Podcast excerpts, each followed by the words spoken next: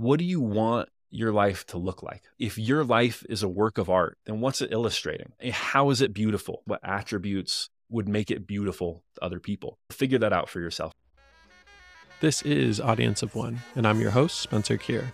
This podcast is a venue for me to follow my curiosity through conversations with leading thinkers and builders. My guest today is Ben Wilson. Ben is the creator and host of How to Take Over the World, a podcast which analyzes the lives of some of the greatest people to ever live. He's also the founder of PodRamp and the producer of the My First Million podcast. Ben and I talk about the art of podcasting, lessons from the people he's covered, being addicted to your craft, power, and more. Please enjoy. What was it about audio as a medium and podcasting in particular that you felt pulled towards? Initially, I don't know that I did feel pulled towards it, to be honest. It was more a function of serendipity. I was reading, the company I was working for got bought. And so I was out of a job and just kind of hanging around. And uh, I decided to read some biographies. And so I started, I picked up this Napoleon biography, got really fired up. And I was like, man, this is great. I wish I could capture this, this feeling. And so I thought I'd make something out of it. And initially, I didn't know what I was going to do, whether that would be like YouTube or podcasting or a newsletter or a blog. But it so happened that my personal trainer that I had been working out with, his dad had worked in radio. I'm working out with my personal trainer one time and he goes, You have a really good voice. You should talk to my dad. So I go, I talk to his dad, and his dad says, uh, You do have a good voice. I have all this old equipment I'm retiring right now that I don't need. Do you want it? And I said, I mean, I guess. okay. so I took it. So I had all this old audio equipment sitting around. And so when this happened, that I was reading this biography of Napoleon, I thought, oh, well, podcasting makes sense. I have this microphone. Why don't I record a podcast and see how that goes? People sometimes tell me I have a good voice. And so that's how I got into audio. But I was a huge podcast fan at the time as well. Um, it's just such a like personal medium. And maybe that's one thing that drew it to me. It really feels like you're having and developing a relationship with a person. I think that's one of the things that's special about podcasting. You definitely do have a good voice. I'm feeling a little insecure as we're having this conversation. Right I now. feel insecure about my voice, even though people tell me that. I think I think that's the way it is for everyone. Yeah. So obviously, you you could have still uh, taken advantage of audio by going into video, and at the time you started, YouTube was like well known, was popular. People were making a living off of it. Maybe not like they are now, um, but it was extremely popular. Why did you choose not to go into to video? Was it just that you had the equipment? It was there was kind of a, a lower threshold to getting started with audio, um, or what was the thought process there? Well, I think there's two things. One is I was not like a, and still not really a YouTube fan. I don't watch a lot of YouTube, but I do listen to a lot of podcasts. So I could kind of conceptualize how I would fit into the marketplace, why people would want this thing. Whereas the video side, I just didn't know or understand that. And that's why actually still people kind of push me to get into YouTube. And maybe at some point I will, but that's why I've been reluctant is I just don't think that you make as good of content when you're not a consumer. So, you know, I had the chance to hang out with Mr. Beast, which was very cool. But like this guy watches like an hour, an hour and a half of YouTube every night before he goes to bed. Right. Like, and I think part of that is he's consciously trying to keep up on the market and what's happening. But I also think he just really loves YouTube. Right. Yeah. that's one of the reasons he's so good at it. So I think when you're thinking about starting something like this, you can't get too caught up in analyzing the market. A lot of it just has to come from well, what do you love? Because if you're a consumer of that type of content, you're going to be much better at producing it than otherwise. Yeah. It sounds like you uh, kind of lucked into podcasting as a result of having access to that equipment. Um, but the next step is figuring out what the hell do I even talk about. You said you got fired up by reading this biography about Napoleon, um, but then choosing to build an entire show around talking about these individuals who take over the world is a completely different matter. Uh, why did you think that was the right topic for your show? Well, the other thing that was happening at the time, you know, one of the things that really got me turned on to podcasting was the Tim Ferriss show. Mm-hmm. And so Same. I was listening to Tim Ferriss, and for whatever reason, he just had a streak of like three or four episodes in a row that I was not interested in. And I was, like I thought to myself, man, did Tim exhaust everyone interesting? But you know that I would be interested in hearing from. Of course, that was obviously not the case. Um, but it got me thinking. well, who do I wish that Tim Ferriss would interview? And you know, he'd done a lot of the like really great people at that point that that were super interesting. And so I thought, you know, I really wish I could hear Tim interview Caesar or Napoleon or Edison, like these really great figures from history. And so um, that thought was also kind of going in my brain. And so as I had this other thought, it kind of combined. I thought, well, maybe I could be that person who could be like the Tim Ferriss of dead people, essentially, uh, reading their biographies and helping people understand like their lessons and strategies that they took away from stuff. So that's, and I kind of knew because I wanted it so bad. I knew that there was kind of a market. Like, there's got to be other people like me who would be interested in that. So that's why I thought it could be a whole show. To an outsider, the tagline of how to take over the world reads like uh, every episode is going to be about kind of Genghis Khan style, uh, you know, mass domination. But in fact, you're talking about maybe a little more nuanced ways of like taking over or affecting the world. Why did you think that was the right uh, title? And maybe how would you describe in a little bit more detail what the show is really about? So I thought that was the right title because it forces you to have a reaction to it. The one thing I didn't want is for you to be able to ignore it. And so, how to take over the world, I know it turns some people off, right? Because it's so in your face and it sounds a certain way. It sounds maybe broy or, you know, I don't know. um, but I think people get a certain impression from it.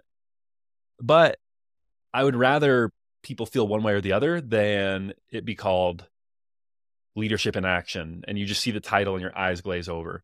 I think the title has been a, a help for me in that way be- because at least like you have to notice it. And I think that's what a lot of people get wrong is it's better to be noticed than uh, and, and have some negative reactions than to just not be noticed. So that's why I decided on on that title. It was a two part question. What was the other part of the, your question?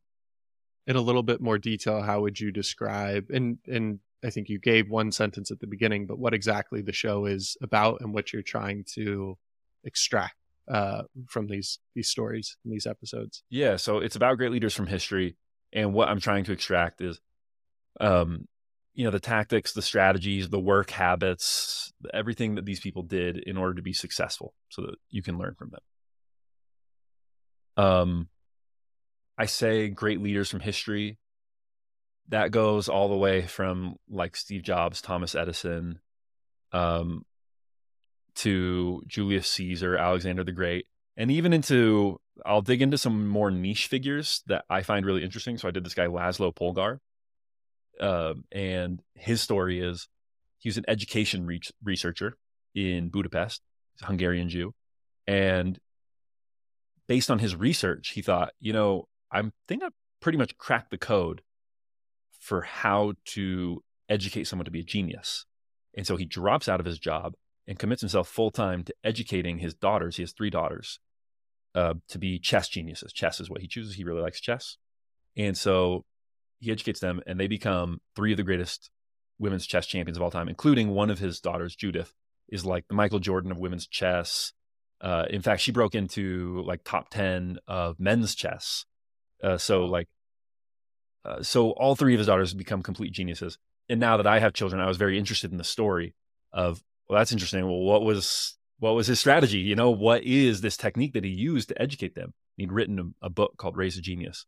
So I studied him a little bit and did an episode on him. So some more niche figures, but tying it all together, it's all just about uh, great leaders, people who've accomplished great things, and what we can learn from them in order to accomplish great things ourselves what are the one, two, three most consistent qualities or habits uh, you found across all these figures?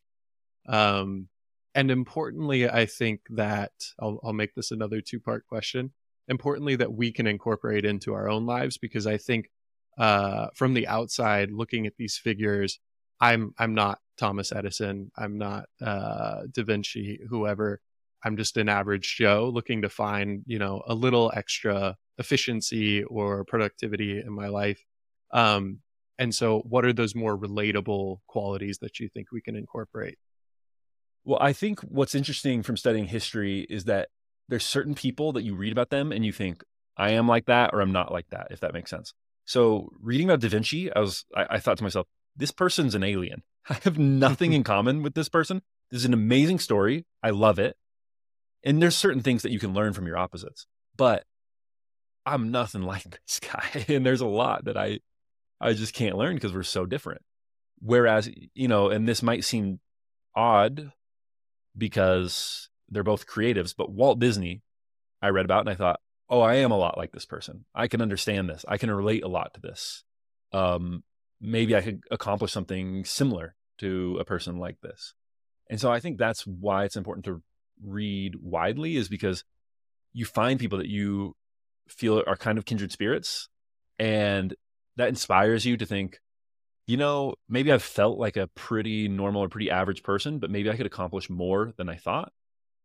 And then there are other people that you're just awed by, and that's okay as well, right? Um, with the top three things, I mean, I don't think they'll be surprising to anyone. The number one thing is focus, right? You know, there's this famous story Bill Gates and Warren Buffett are, I think they're on a boat, but they're hanging out and they're having lunch or something like that. And I think it was Bill Gates' dad, but someone who's with them says, uh, I want to play a little game. Everyone take out a paper, take out a pen. I want you to write down so that you're not influencing each other the one word of what has been most important for your success. And so they write it down. Bill Gates, Warren Buffett flip over their paper and they have both written the word focus. And Steve Jobs has that famous quote focus is not about saying yes, it's about saying no. Um, and so that ability to really focus intensely to get that kind of tunnel vision until something is accomplished, I think that is, and that is probably the first and foremost thing that I would point to is they all have this very important today focus. as well. What was that? Increasingly important today as well. Yeah, the yeah, age yeah. of noise. Right. It's never been easier to be distracted. Um, the second thing I would say is speed. So I've recently the most episode, recent episode I've been working on is about Horatio Nelson, who's an admiral for the British Navy, and it's interesting. He's he's really kind of the counterpart to Napoleon. Napoleon, uh, they're fighting in the same war at the same time. They didn't directly fight each other because Nelson is an admiral and Napoleon is is a general, right? He's an artillery guy. But in many ways, like they kind of were fighting each other. It's really Nelson who's the one who who beats Napoleon because by completely destroying the French navy, he's able to isolate France, hamper their economy, and that is ultimately kind of what leads to land victory in a lot of ways. And it's interesting how similar they are. Like they are very, very similar people, Horatio Nelson and Napoleon Bonaparte.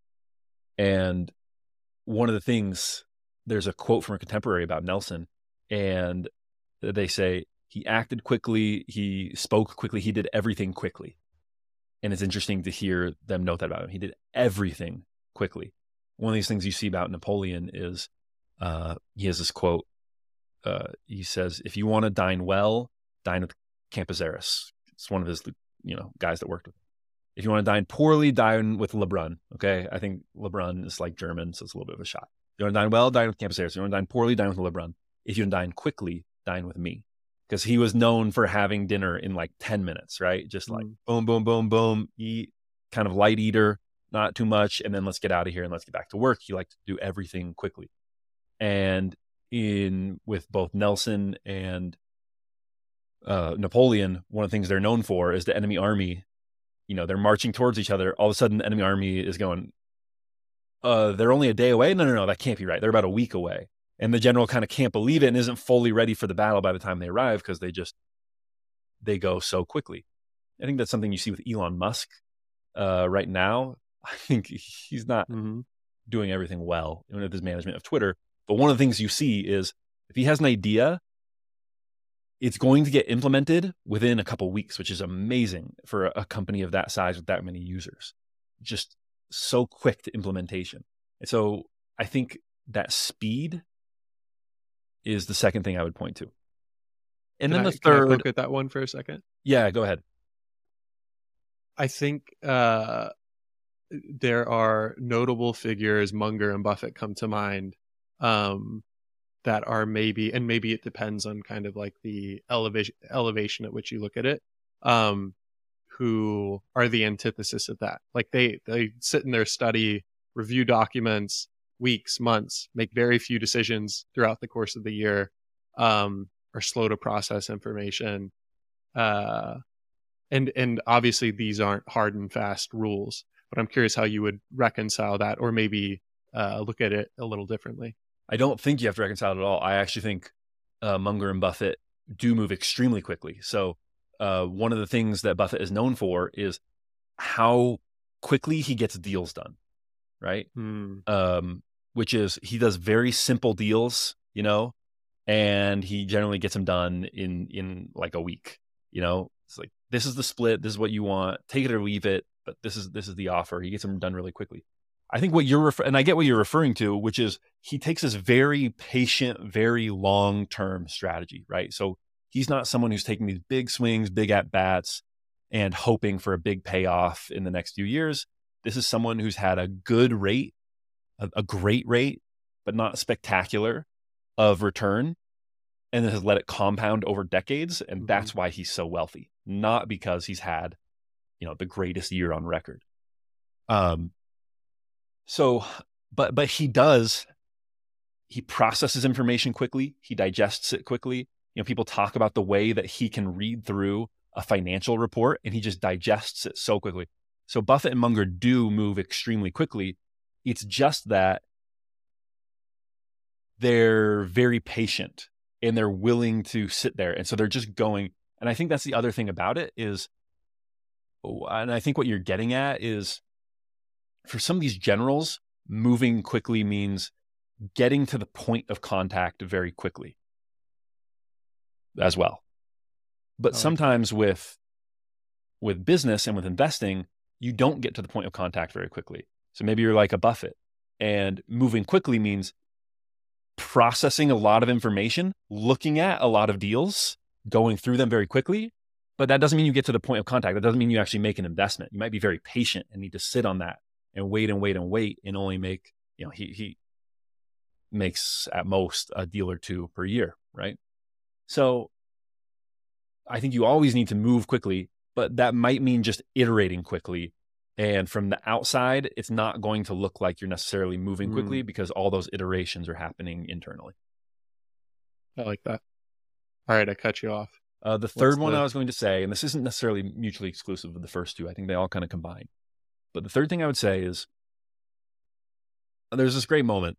I- I'm studying the life of Thomas Edison, and he, uh, I'm reading about his early career, and he's a telegraph operator. And these guys are these traveling telegraph operators, and they go from station to station in the Midwest in the US. And he he loves inventing. He discovers that he can invent his own stuff. He comes up with a couple little minor things, and he's like, "This is awesome. I love inventing."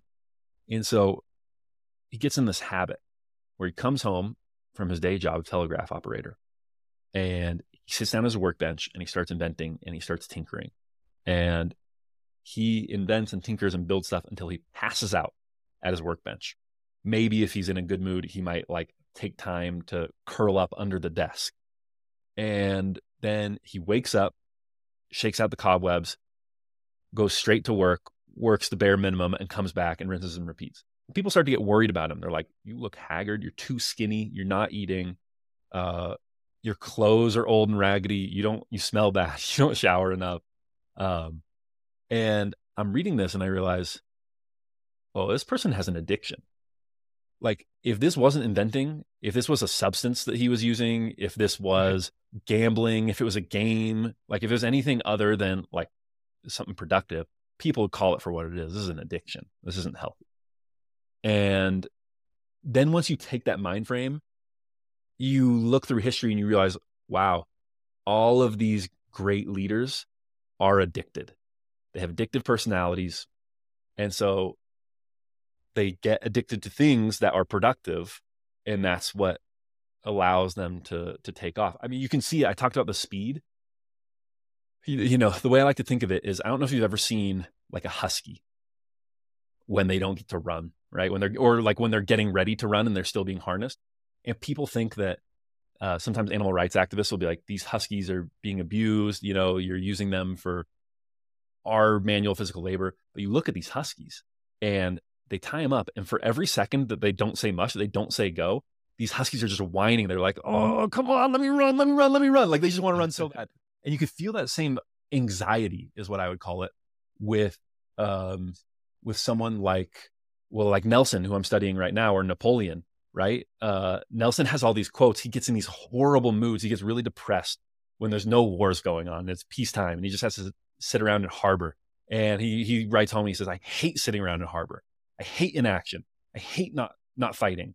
And um, and the second he has the opportunity, he's like, "All right, let's go out. Let's let's engage with an enemy." You know, he has this this anxiety that um, and it's like this addiction you know this like this person who can't get their fix they need their fix and so that's the third thing i would say is they they all have this this this compulsion this obsession this addiction even to to what they do. Find what you love and let it kill you. There there's this moment in uh and, and go ahead. Maybe you're going to push back on that? No no no no. Uh, well a little bit just in that i think that's that's correct but that's why I emphasize addiction rather than doing what you love. Is I think that that phrasing trips people up sometimes because too focused on passion. Yeah, yeah, because love can mean a lot of different things, right? Um, there's a good quote from a TV show actually called uh, Patriot. Very good show. It's about this uh, the CIA agent working in Europe. Anyway, um, but they're trying to track down this guy, and um, the, the one agent is talking to another and he says the way we find him is this you are what you can't stop doing. And this is who this person is. And so he's going to keep going to certain places and doing certain things even if he tries to stop because he's trying to break the habit and he's trying to break his routines in order to to evade us. Like you are what you can't stop doing. And i think that's that's true of of this of greatness as well. Um and so I think sometimes people are like, oh, but I love XYZ. And it's true, like love, passion has to be a part of it. But do you literally have a compulsion? Like, do you feel this, oh, I like can't stop? That is really the feeling you should be going for. Um, because sometimes, honestly, you know, these people are like a little bit tortured by by what they do. Um, and so that's why I think maybe this sort of compulsion or addiction or obsession is a better way to think about it than passion or love. Um, I think that's just a, a, slightly more accurate way of, of saying it. There's this uh, scene in the the movie about Queen where Rami Malek's character uh, says something to the effect of um, "Life is the space between on stage performances," uh, and it's basically just like that's where he gets his high is being on stage in front of the crowd, the energy. And there's a reason, to your point, he develops a substance. He he develops a dependency on substances is because that's the only thing that can even come close to that feeling that he feels when when on stage. Um, I'm curious if you feel this way about podcasting or some element of the process about podcasting and if not if there's something else in your life that that you feel that way about yes. So it's actually not podcasting it's the research that goes into the podcasting and i think that's an that's important point that not every element of your work is going to fall into uh, this obsession vortex right? If you're doing it right a big portion of what you do will. But there are always going to be other things that you have to do to support it things that you have to force yourself to do a little bit. And so for me, that's when it comes down to actually recording and talking. I like it. Like I don't mind it, but I don't get the same high from it that I get from reading and learning and soaking in information. So yeah. Um, that is the element of it that I that I do feel obsessed with is is is the reading and the research and the rest of it I just I do. I think it's the same for me. The I think the space between or the conversion of the research into a well formulated question. I think um, a lot of guests will will start out their response with, "Oh, that's a great question," just as a way to buy time. But there's been a few times where I can see it in their face, uh, this response that implies like, "Oh, that was a very good question." They haven't been asked that before. It cuts deep. I think that's the thing for me um, that I really enjoy doing. Yeah. Um, so similar in the same vein there. What would you say are the I think as imp- as important as learning the positive qualities or characteristics about these individuals is learning the anti uh, or or the negative qualities. Um, and I think these types of people who are inordinately great. Um, you're you're an NBA guy. I don't know if you grew up playing like NBA 2K, but yeah. I always think about building my player. Now you have you have a choice about where to stack all of your points. I think some of these people just put a hundred points on a particular thing, whether it's you know power power or intelligence or what have you, and they're lacking in other ways, and that's just kind of a natural trade off that occurs. Um, but what would you say are those downsides that maybe we should look to avoid if possible? Well, I think the biggest one is that there is no there's no destination if you love the process, which is what these people do, they're addicted to it, then there's no destination that's going to satisfy you, right? And so you see this most notably with pro- probably the most, the two most famous examples are Caesar and his assassination and Napoleon and his downfall. And with Napoleon, you have something called the Peace of Amiens. And it's the British who were at war with him basically the whole time, finally make peace with him. And he's master of like all of Europe. He's done this incredible thing and he won. He pulled it off. It's over. he's got it all. And he, you know, he does these little things. He occupies Switzerland, right? Puts it under military occupation. And it's like that's a that's a breach of the treaty. And just why would you do that? You like, you know, you control all of Europe. Switzerland is kind of this long-standing neutral power and whatever. It's gonna be a little buffer zone, and so you're not gonna put troops in Switzerland. That's part of the agreement, the peace of Amiens. But he goes and he puts troops in Switzerland. It's like he has to. He just like he can't stop because he loves the problem. He doesn't love being emperor of France. He loves becoming emperor of France, right? Mm-hmm. And he loves he loves the fight. And so hubris is the classic downfall of a lot of these people. And I think in large part it's not because they don't see what could happen. It's that they can't stop. They they really are addicted. So there's that. Then these people don't leave, lead balanced lives.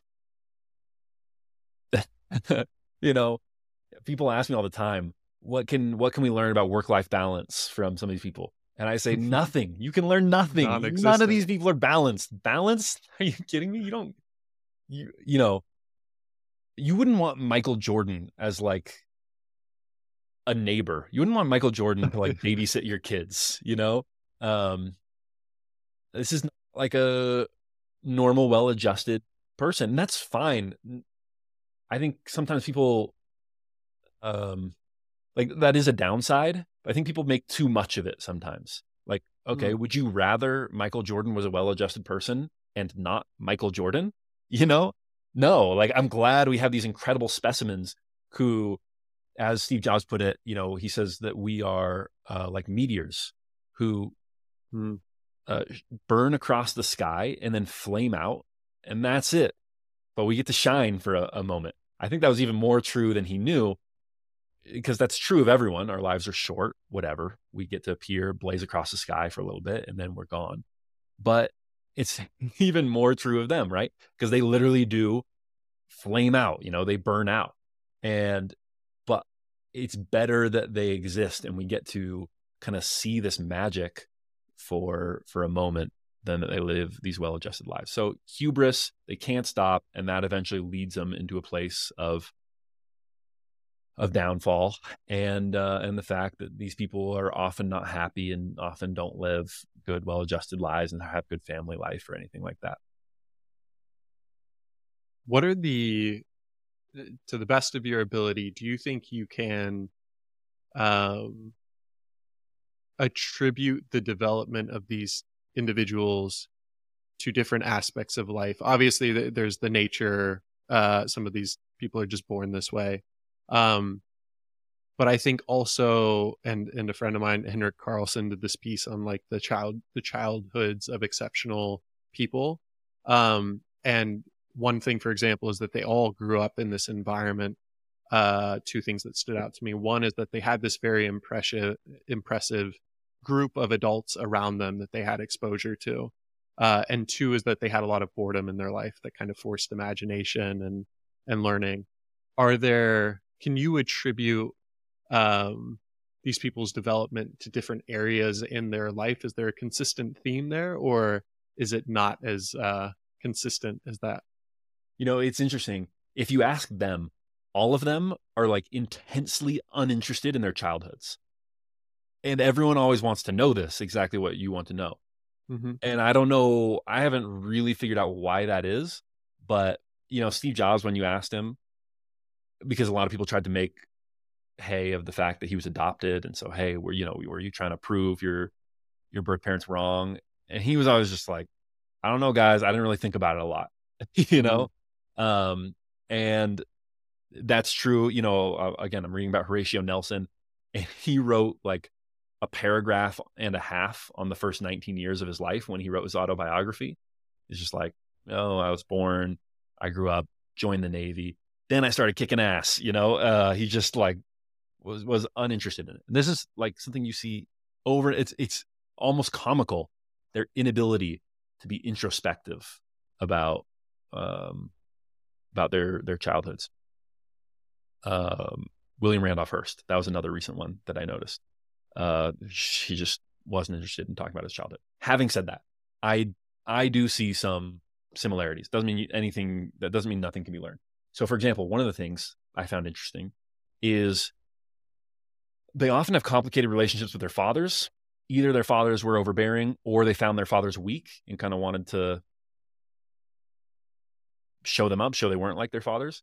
But over and over again, you find these just unbelievably doting mothers, right? That just love and spoil their their their sons mostly, uh, but their children. Um, interestingly, sometimes with the women, you find the opposite. So, like with Catherine the Great, was this great leader of Russia, her mother actually was like pretty hard on her.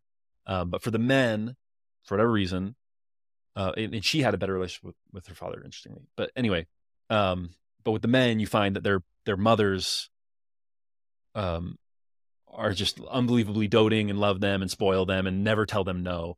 And they have these complicated relationships with with their fathers. Um, and then another thing that I think is interesting about their backgrounds is they all, on a certain level, if you want to be a great figure of history, you have to make your own way. You're kind of making history bend to your will. But there are limits to that. And so each of them are coming along at a time that facilitates their particular type of genius. So Da Vinci is really interesting because, I mean, there's never been anything like Renaissance Florence. I mean, it's unbelievable. It's a city of like 30,000 people. I mean, I live in a little suburb here that's like 100,000 people. we're like, like more, I don't remember the exact numbers, but we're more than twice the size of Renaissance Florence. And yet at the same time, you're getting Michelangelo, you're getting Leonardo da Vinci, you're getting Donatello, you're getting Cesare Borgia. You're getting Amerigo Vespucci. You're getting like like 20 geniuses at the same time from a city of like 30. This would be a tiny suburb in today's day and age. And so you just have this flourishing, this time that really promotes the development of a certain type of of genius. And so I think it's a little bit like surfing. You got to be a great surfer and a certain level you kind of have to shape the wave with the way that you mm. you surf it but at the same time can't make your own waves right? And you got to find the wave to, to surf. Yeah L- luck is uh or the environment which you were unwittingly born into uh was a factor i was really curious about. Um i want to get back to some questions around podcasting and audio but uh a couple questions and kind of closing about the about your podcast in particular and the topic. Um, there is obviously a theme that runs through all of these uh, great individuals and through the title of your show that is power. Um, and I'm wondering, I guess first, what what have you learned about the nature of power, um, and and maybe more importantly, should we caution against or be weary of those who are trying to to capture power exclusively for the sake of it? Power is freedom. And I think that's what some people don't realize. Like if in that that is true in both uh like uh a, a motor like a, a physics sense of the word as well as kind of philosophically. So if I have the power to deadlift a thousand pounds, then I am free to deadlift a thousand pounds, right? You could say that I also, like me actually, who cannot deadlift a thousand pounds, I am free to do so. I'm not constrained. No one's keeping me from deadlifting a thousand pounds. But what, what functionally, what's the difference? I can't do it. Um, and that's one of the things that I have learned about power is that like power and freedom are essentially indistinguishable when you really get down to it. Power is the ability to do a thing, as is freedom. And so I think when you think about it that way, freedom starts to make maybe more sense. Um, especially the way people talked about freedom in the past and why it was necessary to, you know, war might be necessary for for freedom. Um, power, ambition, like strength, all these things equal equal freedom. Um, that's one of the th- things that I've learned about the nature of power. Now, in regard to your question of should we be wary of those who seek power, there's this meme that goes around, best illustrated by the saying, power corrupts, absolute power corrupts absolutely. Every modern story you read uh, really lionizes those who turn down, who do not seek, who refuse power. There's another way to look at it. There's another meme which is you look at like Arthurian legend. Okay, go back to medieval times. You have the good king, the man who is born to be king, and who wants to rule. I actually think one of the worst things about the most recent uh, Lord of the Rings movies, which are generally great, but in the books, if you read them, Aragorn is in the books a person. He wants to be king of uh, of Gondor. Like he's gunning for it. He's aiming for it. He's like, I know I'm the rightful king. I know I can be a good king. I was born to be king. I'm going to be king. I want to be king. And then he is a good king. Whereas in the movies, he does the trope that we always see, which is the angsty, like, oh, I don't know if I'm born for that. I don't know if I could do this, you know, whatever. Mm-hmm. I don't want to be king dad. I want to I want to surf on the beach. I want to go backpack. You know, Aragorn wants to backpack across Europe in, uh, in, instead of getting a real job in the most recent Lord of the Rings movies. Um, the problem with this is when you have this meme in your society, then only deviant people are going to seek power. so what you end up with is what we have now, which is like a Congress full of deviant people, because we have told everyone that if you're a decent human being, you don't want power. So then the only people who end up with power are people who are not decent human beings. So I think right. um, I think we need to do away with this a little bit, and I would like to see more stories about people who accomplish great things and are good people who want power. And I would love to see the return of this idea that you see anciently of like the worthy king who wants to be king. So that's how I see it. What do you want your children to take away from one you pursuing uh and the word addiction is now popping into my mind because of our earlier conversation um your your interest your passion in podcasting um what do you want them to learn from your pursuit of that but then also as a result of the content of your show? Like if they were listening to it what would you want them to take away from it? Yeah i i hope you know, there's this feeling of when you're doing something that you were not born to do, there's this feeling of resistance. Sometimes it's severe resistance when you're really bad at something. and sometimes it's mild resistance if you're like okay at it, right?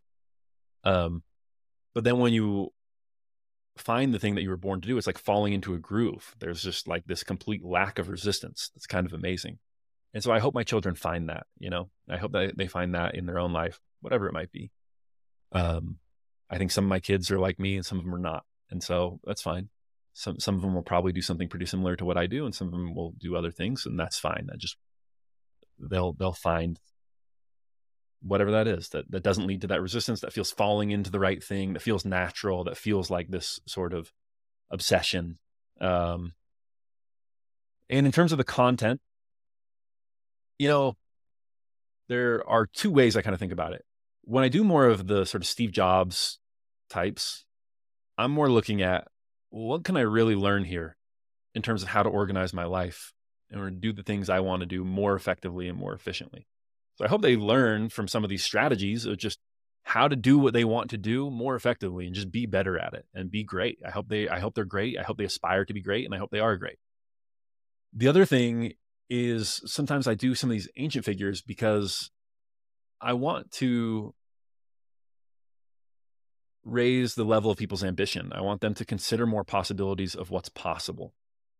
I think a lot of things that have not been possible, I'll just be very concrete. A lot of these great conquerors and founders of like nations and states, that's gone by the wayside. you know, there there's been nothing like that uh, really since Napoleon was the last one. Um, you know, you could point to Hitler, which is a, kind of a, a dark inverse of that mm-hmm. kind kind of character, and that obviously didn't work out for him or for anyone else. But I think we've been under the long Pax Americana. The the America has been all powerful and our military has been all powerful, and we've been able to sort of freeze the world in place really since 1944. But even Britain was doing the same thing before that. Um, so it's really been the whole 20th century and 21st century. Um, this possibility of founding new things um, politically, new cities, new countries, new states has not been possible. And I think we're seeing some of the cracks in that system and people get really excited about it on the financial side with things like crypto and Bitcoin. And nothing's really happening on the geopolitical side yet. But I think in the next, certainly in the next 50 years, you'll start to see some of that. So um, I don't know that that's actionable, but in whatever domain, I hope to raise the level of people's ambitions. If they're an artist, I hope they listen to some of these episodes and think, oh, I could not just be a, like a successful artist. I could be a Da Vinci. I could be truly great. I could create something that's transcendent that people for 500 years will marvel at. Or if they take it in a more enterprising and more industry direction, I could be a Walt Disney. You know, I could create a machine that produces these great stories on an industrial scale and spreads them to the whole world and creates these uh, phenomenal experiences. So in whatever domain, I hope to raise the level of people's ambitions and give them a different idea of what is possible to do in the world.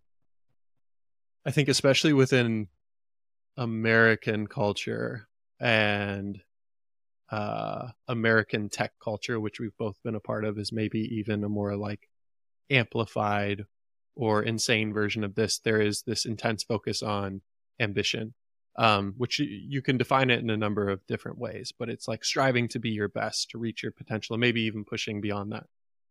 Why is that the thing to strive for? Like, what? Why uh, shouldn't we say like uh, maybe not do the minimum in life, but do enough to be comfortable and uh, and then just like live out your time and enjoy it? Why? Why do we feel maybe most alive if that is what you're implying when we are uh, pointing ourselves to this thing that we'll never attain, but is like in effect trying to maximize our, our potential. I actually think the vast majority of people would are, are should do the latter of what you said. Just live life and and be happy and be good and be chill and it's fine, you know. If you you know, I I've talked a lot about addiction, but like if you feel compelled to live another way, then uh, really like there's not a lot I can say you say to you that's going to dissuade you. That's what I always find funny. Larry Miller is this he's a businessman here in Utah. He like owns all the dealerships, all, all the movie theaters. Really successful. I think he made like a billion or two dollars. Um, did really well, and he wrote his autobiography. And at the end of it, he's like, "My life wasn't good. I didn't see enough of my kids. Um, I should have been more balanced, and I encourage you to find more balance." It's like, okay, that's kind of funny, but because the younger version of you like reads that right. come on you think they're you think they're listening to that? Re- really? Like the people who listen to that are the people who are going to have balanced lives anyway because that's their disposition.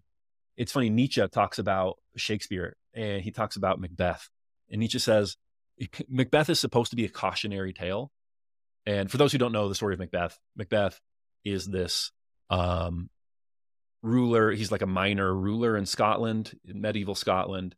Um, the real Macbeth is very different, but this is according to Shakespeare, his story. And he meets this witch, and it's three witches actually, and these witches tell him that he's going to be king of Scotland, and um, that he's going to be immortal, and no no man born of woman will will be able to kill him, and um, and so it drives him insane because then he goes and he murders uh, the king of of Scotland, and then he like is having, you know, seeing the King of Scotland. It, it literally, literally, drives him insane. And in the end, he's overthrown and he's killed um, by this guy who it turns out was born by C-section. So he wasn't born of woman, right? So he's cut out of a, cut out of a woman, and that guy comes and kills him. And it's this tragic story of ambition gone wrong, of this man who reached too far, wanted the, the thing too much. And Nietzsche says, you're kidding yourself if you think this is a cautionary tale. For the truly ambitious, anyone who's really ambitious, they read this, they find Macbeth to be a heroic figure and they they want to follow him and be like him. And the tragedy of it and all this sort of horrible stuff that goes with it, uh, Nietzsche refers to it as like the spice that makes it even more delicious to them, right? Um, that makes it like even more interesting and intriguing. And I think there's something right. to that. Um, that uh like if you are if you have that in you, you got if you got that dog in you, nothing mm-hmm. nothing's going to stop you. Nothing I can say. And so look, if you are someone who's inclined towards living a happy, healthy, normal life, I don't think you should feel any shame in that. Um, I'm not trying to encourage you to be someone you're not. And similarly, though, I would say if you are someone who's inclined towards ambition, towards accomplishing great things, I don't think you should feel any shame for that either and feel like you need to li- live a more balanced life because it's frankly not going to work for you. In fact, again, going back to Nietzsche, he talks about these people that are driven towards conquest, kind of have it in their blood and can't help it. When they can't conquer, they often become monastic peoples. So, like, I think he views the, the Tibetans this way. Like, Tibetans are natural conquerors, who couldn't conquer because they came up against a greater power. And so the only way they couldn't be like happy, normal, live cool lives, they had to like go up in the mountains and go 100% the other way and go to another extreme because that's their temperament. And so I, I do feel that of like, if you are someone who's driven towards ambition, has this kind of personality, but for whatever reason, like you, it just drives you insane. You're not happy. Then you need to go in the opposite direction. You really do need to be the like get into Zen Buddhism, give away all your possessions, you know, like um live a you got to conquer conquer the inside. Yeah, conquer the inside. So, exactly, exactly. Where on that spectrum does uh how to take over the world and I mean you have PodRamp, you have a number of things you're doing within podcasting uh, where does that fall in terms of where you want to take it? Is it to this extreme degree where you want it to be the next Disney, or is it something more moderate and you want it to be, you know, a lifestyle business or just a creative pursuit? Uh, I'm somewhere in between. I'm an ambitious person, but I don't, I don't have that Julius Caesar dog in me, you know. Yeah. Um. So I tend to think of myself more as on the ambitious side, but I certainly see a lot of people who are much more extreme than I am. and I, I have come to peace with that on both accounts, if that makes sense. Yeah. No, that's something I'm still working through myself.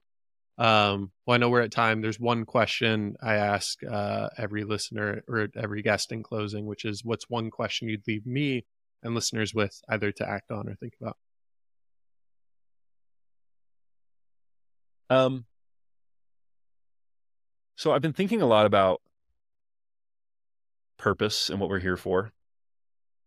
And I talked a lot about Horatio Nelson. So I, I want to tell a story really quickly before I get into the question. I, have got time. So he's got a great quote. He says, Life with disgrace is dreadful. A glorious death is to be envied. My greatest happiness is to serve my gracious king and country, and I'm envious only of glory. And um, and he goes on to say that uh, death is a debt that we all must pay, and whether it be now or a few years from now can be of little consequence. And so this guy is like insane. Uh, he just so everyone he's famous for if you know Horatio Nelson that he was missing an arm because it was shot off in battle, but he was also blind in one eye because because of battle. He had a hernia in his side because again hit in battle. Um, he had uh, he gets cut one time and it scrapes all the hair, all the skin off his head, and two inches of his skull is exposed. Like this dude was just he was always the first man overboard to go board an enemy's ship. He was always exposing himself to danger. And you hear him say there, a glorious death is to be envied. And so in the great triumphant battle of his life, it's called the Battle of Trafalgar. And this is the battle where it's the Spanish and French combined against the British, and he completely destroys their fleet. And the strategy he comes up with is at the time, everyone would essentially line up in battle lines. So you have two parallel lines, and they just fire cannons back and forth until someone loses their nerve and all their ships sail away. And he says, We're not doing that because we are going to annihilate their navy. And so, what we're going to do is we are going to form two perpendicular lines and we're going to charge straight at them and we are going to bisect their line and then carve them up into three pieces and surround them and just destroy them. And so he um, puts himself in the he puts his ship at the front of one of the lines and he uh, stands on the quarter deck on the top deck overseeing the battle. And before that his captains are like hey you should put yourself further back in the line. And he said no i'm not going to do that. I'm going to be the first ship in the line and they say okay well you should go below decks and he says i'm not going to do that i'm going to stand on deck they say okay please just do this one thing for us take off your jacket. You're the most decorated, you know, admiral in uh, in naval history. You've got all these gold medals all over your jacket. It's it's literally noon in the summer off the coast of Spain. It's hot, and like everyone, you're you're like shining. like everyone in every in the whole fleet can see you. You're like a sitting target. And he says, I think it's a little late for taking off of jackets. And besides which, like if I take off my jacket, they don't see me, but my men don't see me. Like my men don't know that I am the one who won't go below decks, who um who's going to like my men should know that I bear every risk that they bear and and more. And so um one of his captains, you know, they have this final meeting to finalize strategy and his name's Blackwood and he says um good luck, sir. I expect, you know, in, in four hours time, I will see you, um, the, the winner of a glorious victory and in charge of 20 prizes. You'll have captured 20 French ships. And he says, goodbye, Blackwood. I'll never speak to you again. And so he knows, he knows he's basically committing suicide. And so they go in, and sure enough, within the first hour of the battle, he's shot through. Like, of course, right? and uh, and so he, he, says they they got me finally. They take him below decks, and uh, you know the the last thing he says is, uh, "Thank God I have done my duty," and then he dies. And so this man cared so little. And and by the way, they win the battle. It's the most glorious victory of in naval history. Right? They completely destroy the French Spanish. His plan works perfectly, and it's it's this incredible victory. And he dies in like it's exactly what he wanted. A glorious death is to be envied. And he dies like the most glorious death you could possibly die. And as I thought about it, and as I studied his life, I kind of came to this realization that he almost viewed his life as a work of art, right? You think about what your purpose is. Is your purpose to be happy? Well, he's certainly not trying to maximize his happiness, not by letting his arm get shot off and his eye blinded and shot and scraped up and damaged and then dead in his mid 40s. Um, so he wasn't trying to be happy, which is what most people think of as their purpose in life. Uh, was he trying to do the maximum good? You know, like um, like these effective altruists. You know, no, I, there's no evidence that he ever thought of his way his life that way. But he just really loved and held up and found beautiful these people who'd come before him, these great naval heroes, and he wanted to be like that.